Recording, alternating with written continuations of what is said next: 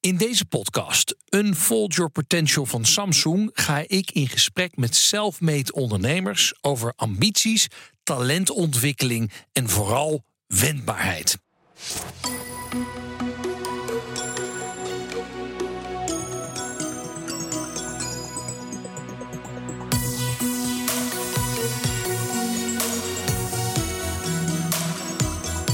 Deze aflevering ga ik op bezoek bij een bijzondere self-made ondernemer met een contactenlijst in haar telefoon. Een, ik moet het even zeggen, Samsung Galaxy Z Fold 2, waar je allemaal jaloers op kunt zijn. En voordat ik bij haar aanbel, uh, stelt zij zich even aan je voor. Ik ben Jozef Woldering. Ik ben uh, founder en CEO van The Media Nanny. En inmiddels ook uh, managing director van SEG Artists. een bedrijf waar we net mee zijn gefuseerd. En ik uh, woon in Amsterdam, ben 33 jaar. En ik heb een relatie met uh, Thomas Dekker en een zoontje van 8. Kijk eens. Oh, we gaan ook meteen naar binnen. Kijk eens. Hallo. Goedemorgen. Ik heb een paar vragen voor je bedacht. Nou. En of jij daar uh, kort en snel antwoord op wil geven. Zonder oh te, al te veel na te denken. Oké. Okay. Goed, komt-ie. Wat is het leukste aan jouw werk? De mensen. Hoe zou je jezelf omschrijven? Uh, dynamisch. Mm -hmm. Waarom kopen mensen dingen bij jou? Omdat ze mij vertrouwen. Wat neem jij dagelijks mee in je werk dat je hebt meegekregen uit je opvoeding? Uh, mijn nuchterheid, Groningse nuchterheid. Ben jij conflictmijdend of conflictopzoekend? Uh, mijdend. Wat is het grootste misverstand over jou? Mm, Oeh, wat lastige. Ik denk uh, dat ik een uh, soort van uh, glamourpoes ben. Terwijl ik een heel nuchter meisje uit Groningen ben. Wat is de belangrijkste beslissing die je zakelijk ooit hebt gemaakt? De fusie met SCG.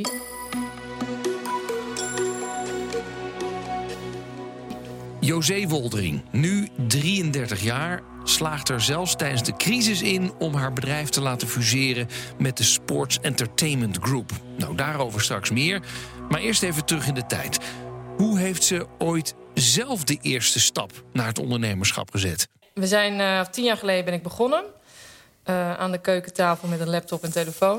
Uh, het promoten van bevriende DJ's. Um, dus PR wordt dat ook wel genoemd. Het is niet mm -hmm. ergens waar je een opleiding voor kunt doen. Dus het is uh, zelf bedacht. Ja. en uh, ik weet nog dat ik mijn eerste persbericht moest schrijven... en dat ik googelde hoe schrijf je een persbericht.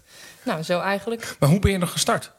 Ja, ik had, een, uh, ik had een vriendje, die, was ook, die draaide dan ook. En die werd ineens internationaal heel bekend. En toen was IDM, dat is een genre binnen de dance-industrie... wat heel populair werd, ook in Amerika... En, dus die jongens die konden ineens overal ter wereld draaien. En die verdienden daar heel veel geld mee. En die werden heel bekend. Die hadden een gigantische fanbase.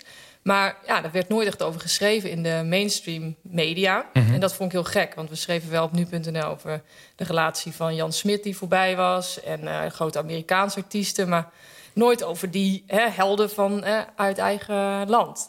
Dus toen ben ik dat gaan doen. Dus ik ben de redacties gaan opbellen en wereldwijd uh, netwerk opgebouwd. En, en, daar had je geen opleiding in of wat dan ook? Nee. Wat had je gedaan? Ik studeerde media en entertainment management. Oké, okay, het zat wel een beetje in de richting dus. Jawel, ik heb altijd ook wel een affiniteit gehad met uh, media en het entertainmentwereldje. Um, maar ik heb mijn studie uiteindelijk niet afgemaakt. Want ik begon toen ik 22 was.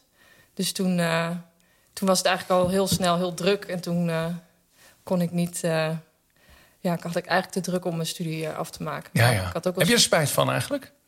Nou, ik heb wel een flinke studieschuld, dus daar wordt niemand vrolijk van, nee. Oké, okay, maar goed, maar je zou kunnen denken... ik vind het papiertje belangrijk? Of nee, absoluut niet. Ik moet ook zeggen, de mensen die ik nu binnen het bedrijf aanneem...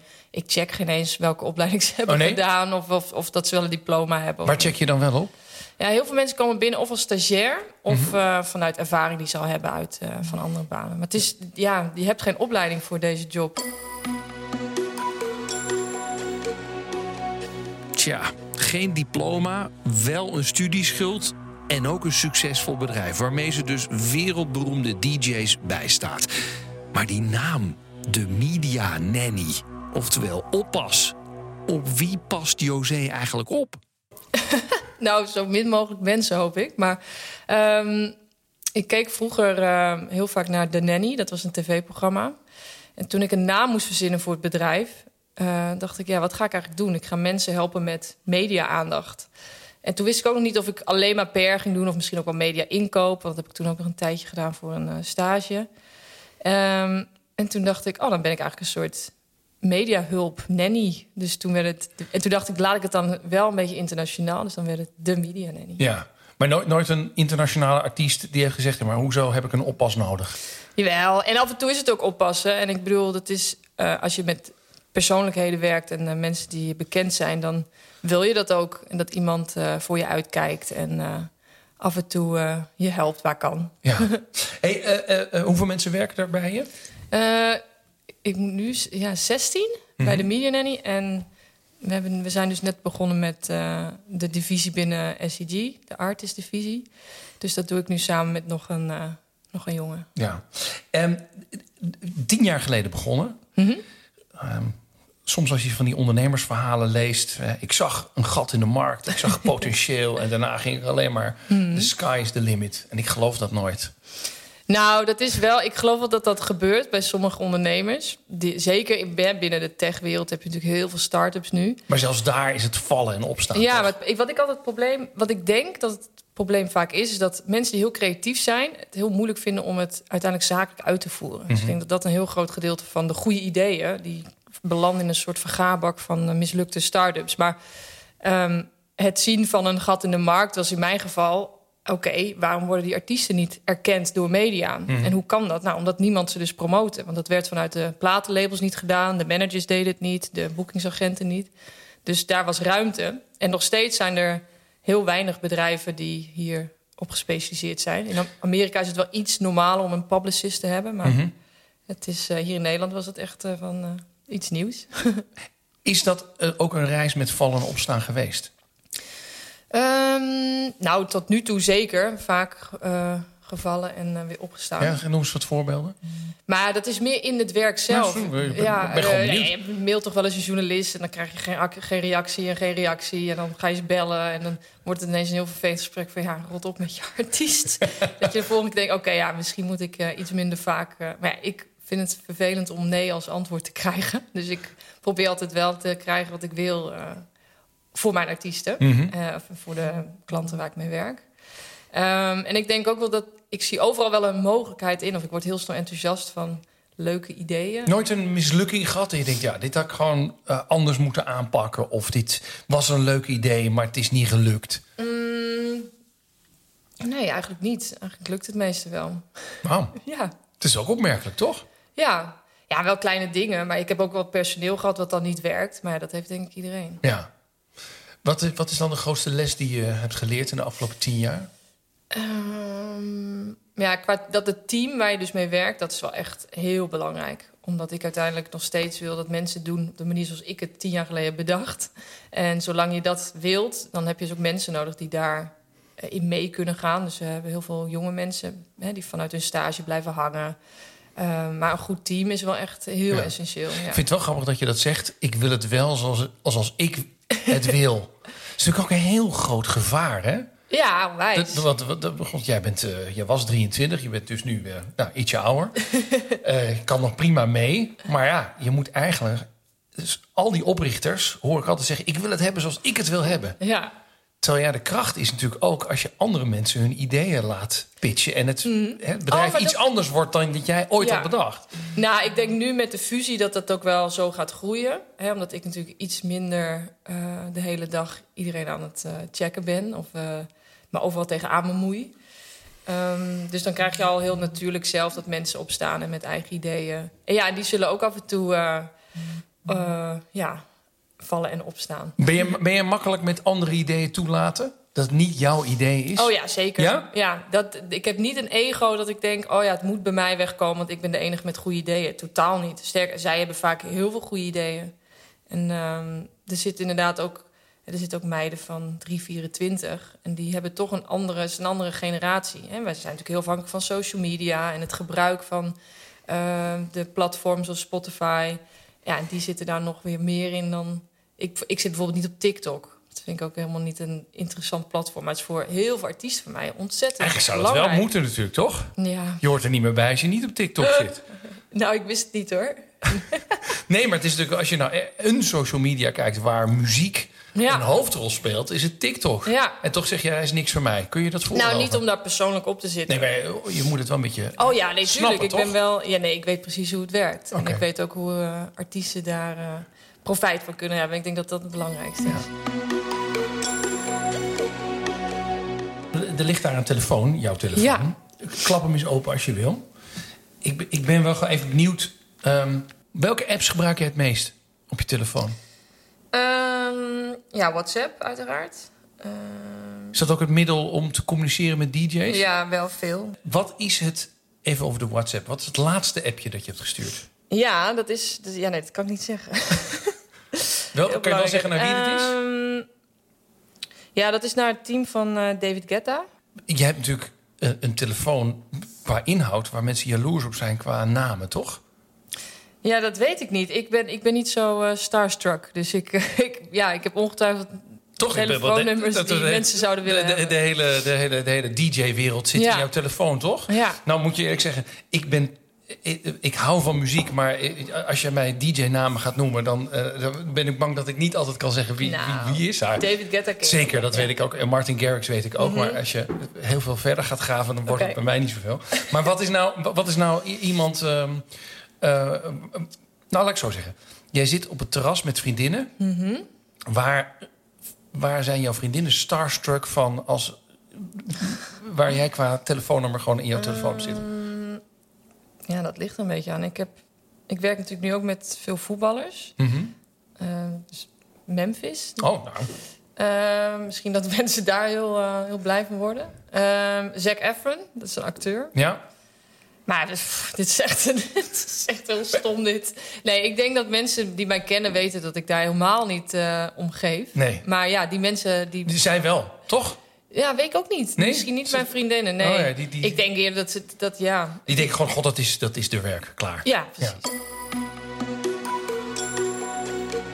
Nou, José wordt dus niet warm of koud van een mobiel nummer van de zoveelste celebrity. Maar dat betekent wel dat je 24-7 klaar moet staan voor die wereldberoemde DJ's. Heeft ze zelf eigenlijk nog wel een beetje family time? Tijd voor haarzelf? En kan ze dat bewijs leveren op haar telefoon? Je hebt ook gezien dat ik een hond heb. Ja.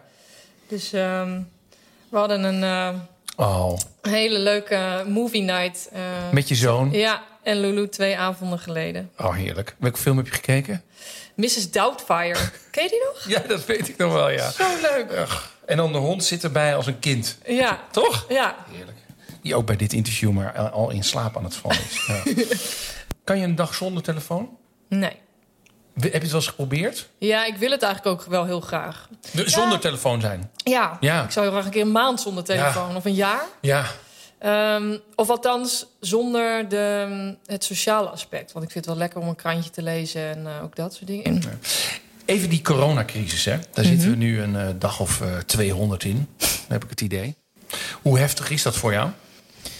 Heel heftig. In die zin dat ehm, het was al een heel dynamisch jaar. Want ik was dus bezig met een fusie. Eh, ik verhuisde fulltime naar Amsterdam. Eh, dit erbij. En het- ik vond het vooral heel heftig voor de artiesten die ik dus natuurlijk geregeld spreek. Die dus dan thuis zitten. En evenementenorganisatie met hun handen in het haar. En wij werken bijvoorbeeld samen met IDT. Nou, die hebben vorige week aangekondigd de, de helft van het personeel te moeten ontslaan. Ah, er, gaan, er gaat nog zoveel gebeuren. Ben ik bang. Ehm, en dat gaat echt wel... Tuurlijk, hè, over, hopelijk over een paar jaar is het allemaal echt weer terug. Maar er gaan zoveel mensen hier heel lang heel veel last van hebben. Ja. Heb, je, heb jij zelf mensen moeten ontslaan? Nee. Nee, want wij hadden natuurlijk... De, de fusie stond al een tijdje op de planning. Dus dat was wel heel even on hold. En eh, gelukkig hebben we een manier gevonden om dat toch te laten slagen. Wat best wel bijzonder is. Ehm, maar daardoor... En natuurlijk met de NOW-regeling hebben we wel een tijdje. En wij hebben eigenlijk... Het eerste wat ik heb gezegd... Oké, 70% van onze omzet viel weg. Zo. Eh, de meeste artiesten zetten ja, ze hebben natuurlijk ook niks te promoten, want ze, ze treden niet op. Sommigen hebben wel hun muziek wat doorloopt, maar ja, je budget wordt natuurlijk ook wat kleiner als je niet optreedt. Ah ja, dus je, dus je bent eigenlijk ook wel weer gaan zoeken naar eh, Nieuwe- nieuwe mogelijkheden. Ja, Buiten moet. alleen maar de artiesten. Alleen maar. Dus want ik zei van als we nu volle bak op artiesten focussen, ja, die hebben nu niet vaak de budgetten om ons in te huren. Eh, we willen wel graag het bedrijf in stand kunnen houden, zodat zodra de scene weer loopt, de industrie weer eh, ja, wat gezonder is, dat die mensen wel weer bij ons terecht kunnen. José wordt vooral gezien als de vrouw achter DJ's als Martin Garrix en David Guetta. En nu stapt ze in een nieuwe markt, die van merken. En daarin houdt ze zichzelf niet tegen, omdat ze geen ervaring heeft op dat terrein. Ik had ook geen verstand van de dancemuziek hoor. Dat was ook gewoon een, eh, toevallig omdat ik een vriendje had die, die die muziek draaide. Maar ik, vroeger was ik veel meer van de hip-hop en eh, andere muziekstijlen. Ehm, maar nee, PR, ik kan ook eh, pa- PR voor paarden doen. ik kan ook PR voor jou doen. Nou, mooi. Dan moeten we eens even verder praten. En, en eh, oké, je bent gaan zoeken naar kansen. Ja. Wat kwam er nog meer op je pad? Mm, nou, eh, voor mij persoonlijk was natuurlijk die, de fusie dat je ineens in een wat groter corporate bedrijf terechtkomt. Dus het is, dat is heel anders dan dat jij als boegbeeld van een bedrijf hè, met 16 mensen eh, de hele dag bezig bent. En nu, ja, dat is wel ook voor mij een nieuwe stap eh, zakelijk gezien. En dat je in een bestuur zit en aandeelhoudersvergaderingen en dat soort. Is een soort nieuwe league, een soort Champions League waar ik nu in terecht ben gekomen voor Ja. mijn gevoel. Waarom heb, je, waarom heb je je zelfstandigheid opgegeven? Oeh, ja, dat, zo voelt het niet hoor. Want ik heb Nou ja, voor je, mijn had- je gevoel... had ben- 100% van de aandelen, Ja, denk en nu ik. niet meer. Nu, nu zit Nee. je onder de 50. Tenminste, gok ik zo. Ja, Ja. maar ehm, nee, Sports Entertainment Group eh, is voor mij een, eh, best wel een unieke kans. Want het is een bedrijf wat eh, al... Ja, het is de vierde grootste agency in de wereld qua sportmanagement. Ehm, en Kees Vos, de CEO, eh, die heb ik een jaar geleden leren kennen. Iets meer, iets meer dan een jaar op zijn bruiloft. Oh, oké. Dat is heel bijzonder. Je, werd, je was mee als een plus one of zo? Of Eh, ja, je- ik was de plus one van Thomas. Ja. En ehm, Thomas was ooit eh, als wielrenner ook, werd hij ook gemanaged door het bedrijf. Ehm, en toen zijn we in gesprek geraakt en er waren zoveel raakvlakken qua oh, wat, hoeveel overlap er eigenlijk is in de sportwereld en de entertainmentindustrie. En hoe dat qua management en hoe dat beter kan. En waarom er niet een soort meer een collectief komt van hele talentvolle managers en de talentvolle artiesten. Dus we hadden echt een soort visie wat helemaal aansloot. En toen zijn we gaan praten en eh, dat was, werd eigenlijk steeds leuker. En dacht van oké. Waarom werd het leuker? Want, want, Nou- want omdat je, ik, ik, ik, eh, ik ken jou helemaal niet, maar ik zie jou nu. En ik denk, iemand die uit zichzelf op de 23e een Ja. bedrijf begint dat met, met uit de eigen klei eruit trekt. Ja. En dan opeens moet je, nou ja, daar zul je goed voor betaald zijn, maar da- dan moet je de helft van je aandelen tenminste inleveren. Mhm. En vooral je vrijheid inleveren. Nou, niet mijn vrijheid. Want hè, het bedrijf is nog steeds... eh, de Media Nanny is nog steeds een op, zich- op zichzelf staand bedrijf binnen SNG. Ehm, dus het loopt nog steeds met dezelfde mensen, met de onafhankelijke klanten. En ja, ik, er wordt alleen van mij verwacht, en dat vind ik heel leuk... dat ik een eigen divisie kan opzetten binnen dat bedrijf. Dus Ja. zij hebben voetbal, cycling, e-sports... en daar komt dus nu artist bij. Ja. En naast dus PR... Ik heb meteen al we- telefoontjes binnen horen. Ja. dat gaat de hele dag door. Ja. Ehm, dus naast het sporttalent dat zij eh, managen, eh, krijg ik de kans dus ook om binnen het bedrijf eh, artiesten te gaan managen. ja. Dus het is eigenlijk een kans, zeg jij. Onwijs. Ja. En ook om te groeien en ook voor de media nanny om Wat leer, wat, wat leer jij nu al daar? Want je moet opeens, heb je toch iemand die zegt... ja, maar god, eh, allemaal leuk, José, maar hoe doe je dat nou precies? Eh, nou, ik leer wel dat ik me echt moet focussen nu. Want bij ehm, de media nanny kwam het, zeg maar, hoe de dag kwam, zo ging het. En nu heb ik zoiets, oh ja, ik moet echt wel van... oké, wat zijn de kansen en waar ga ik echt voor? En welke dingen moet ik niet meer willen doen? Of welke... Ja, ik ben natuurlijk heel erg betrokken nog met alle klanten bij de Media Nanny... maar ook al het personeel. Dus ik wil ook weten hoe het met de stagiaires gaat. En dat is, ik denk ook wel iets, iets goeds. Maar dat, is, dat vergt ook heel veel tijd. Dus ik denk dat het time management nu wel heel essentieel is. Time management dus. Daar moet je toch wel een beetje talent voor hebben. En daarover gesproken, ondernemers hebben vaak een paar uitzonderlijke talenten. Wat is eigenlijk het grootste talent van José? Paardrijden. Deze zag ik even niet aankomen. Oh ja? Ja. Nou, vertel. Eh, ja, dat is eigenlijk mijn grootste passie naast mijn werk. Ja. Ja, dat is passie, maar is het ook je talent? Ja, ik denk als ik... eh, nou ja, mijn vader zal dit beamen. En ik denk misschien nog wel wat mensen. Als ik niet eh, hierin terecht was gekomen... dat ik eh, gewoon fulltime aan het paardrijden was. Betaald ergens. Ja, ja, dat mag ik wel hopen. Dus ja, dat hoop Ja. ik dan ook. Maar zo goed, zo goed ben je dan ook. Je, je zou, jij had een Ankie Vergunsten kunnen zijn. Nou, niet Ankie. Ankie rijdt dressuur en ik doe springen. Maar in de springsport, eh, ja, had ik eh, ook mijn geld kunnen verdienen. Oh ja? Ja. Waarom heb je dat niet gedaan? Eh, omdat het heel veel geld kost. Ehm, en natuurlijk, ik heb wel een sportmentaliteit. Alleen ik wil het wel ook dat op mijn manier doen. En dan is het op een bepaald niveau... ehm, ja, moet je zoveel investeren dat het wel een... laat ik het zo zeggen, het was een grotere stap om dat te doen... dan eh, een laptop aanschaffen en eh, eh, mensen e-mailen. Heb je er niet, denk je er niet dat je er spijt van krijgt? Dat je denkt, als, als je grootste talent paardrijden is... Nou, ik rij nog steeds. Dus ik heb nu eh, mijn paarden hier niet zo ver vandaan staan. En ik doe nog steeds ook heel veel wedstrijden rijden. Of heel veel. Zoveel als ik kan. Ehm, en ik hoop wel inderdaad in de toekomst een, eh, een eh, eigen boerderij met paarden. En dat ik daar mijn geld aan kan Oh ja? Ja. Oh ja. Ik heb gezegd als ik ooit klaar ben met eh, in de muziek... dan ga ik fulltime paarden ja. Toch nog eventjes naar het leiden van de media nanny. Ja. Waar zit daar jouw grootste talent? Mm, ja, dit is precies wat je zegt. Dat het altijd heel makkelijk. Ik kan heel makkelijk mensen verkopen, maar mezelf niet zo goed. Ehm, ja, ik denk dat ik altijd doorga. Dus ook inderdaad, eh, ik, ik, heb, ik ben niet bang voor iets. Om, ben ook niet bang om, eh, om iets verkeerd te doen. Ehm, en ik kan heel veel ballen in de lucht houden. Ik denk dat dat ook wel fijn is- Raak je snel in stress? Mm, nee, niet, niet snel in de stress, maar ik wil wel graag dat dingen goed gaan. Dus dan heb je wel Kun je boos worden als het niet goed gaat? Ja, maar niet in een extreme variant dat ik sta te schreeuwen op de werkvloer of zo. Dat absoluut niet. Maar, Maar ik kan je, kan wel heel chagrijnig ervan zijn.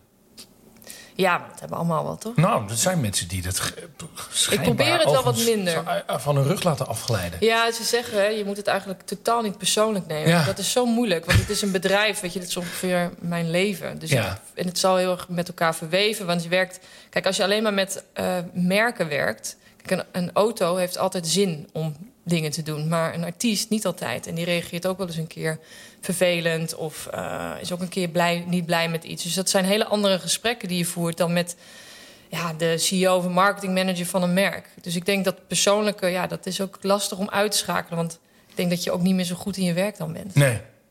Eh, als laatste, hè, we hebben het eh, heel erg over jouw potentieel gehad en over hoe je dat nou het, het meeste uitnut. Eigenlijk twee vragen. Vraag één. Vast en zeker komen er wel eens mensen naar je toe en die zeggen: Ik wil advies over mijn talent en hoe ik dat nou het meeste moet gebruiken. Wat is, jouw, wat is jouw beste advies? Voor andere talenten? Ja. Oh. Mm. Ja, dat is, vind ik altijd zo moeilijk. Want het is zo persoonlijk eh, van wat goed voor je werkt. Maar mijn advies is wel om, eh, om door te gaan. Dus ook eh, als het even wat minder goed gaat... en ook in deze barre coronatijden... je moet doorgaan en creatief blijven. En eh, eh, er is altijd een kans of mogelijkheid om, eh, ja, om stappen te kunnen zetten... en verder te kunnen komen. En dan nu advies aan ehm, jouw 12 jaar jongere zelf. Eh, ehm, wow, dat is echt. was ik net begonnen met de studie, denk ik. Ja. Nou, misschien wel iets serieuzer studeren. Ja? ja, ik was. Nee, omdat ik. Nou, of ook niet, want het heeft me ook gebracht wat ik, waar ik nu ben. Ehm, nee, wel advies, ga zo door. Ik was eigenlijk toch best goed bezig. Ik had, ik, ik had weinig eh, andere zorgen in die tijd. En ik had eigenlijk de, de wereld lag aan mijn voeten. Ja. En ik heb alle kansen die ik heb gekregen, heb ik vol aangepakt. En Ja. dat is denk ik waar ik. eh, Niks, je zou niks anders hebben gedaan. Nee, eigenlijk niet. Want Als ik het heel anders had gedaan, had ik hier nu ook niet gezet. Nou, dan had je eh, waarschijnlijk eh, paard gereden. nee, dat Oh, was al wat eerder. Dat was uh, mijn 16e, 17e dat ik de keuze maakte om naar Amsterdam te verhuizen. En het, de grote wijde wereld in. Ja. Wat is je grootste doel nog? Um, nou ja, bij SEG de artsdivisie heel succesvol maken. Um, zorgen dat de media nanny eh, nog verder kan groeien... met ook het sporttalent wat bij uh, ZEG natuurlijk aangesloten zit. Um, en nog persoonlijke doelen?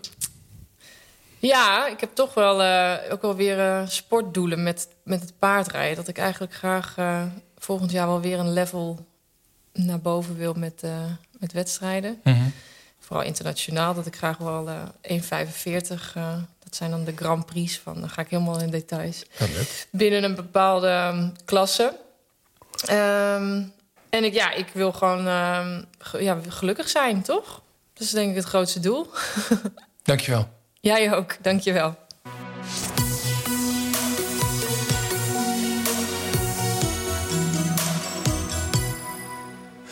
Dit was Unfold Your Potential, een podcast van Samsung. Je weet wel van die nieuwe telefoon, de Galaxy Z Fold 2.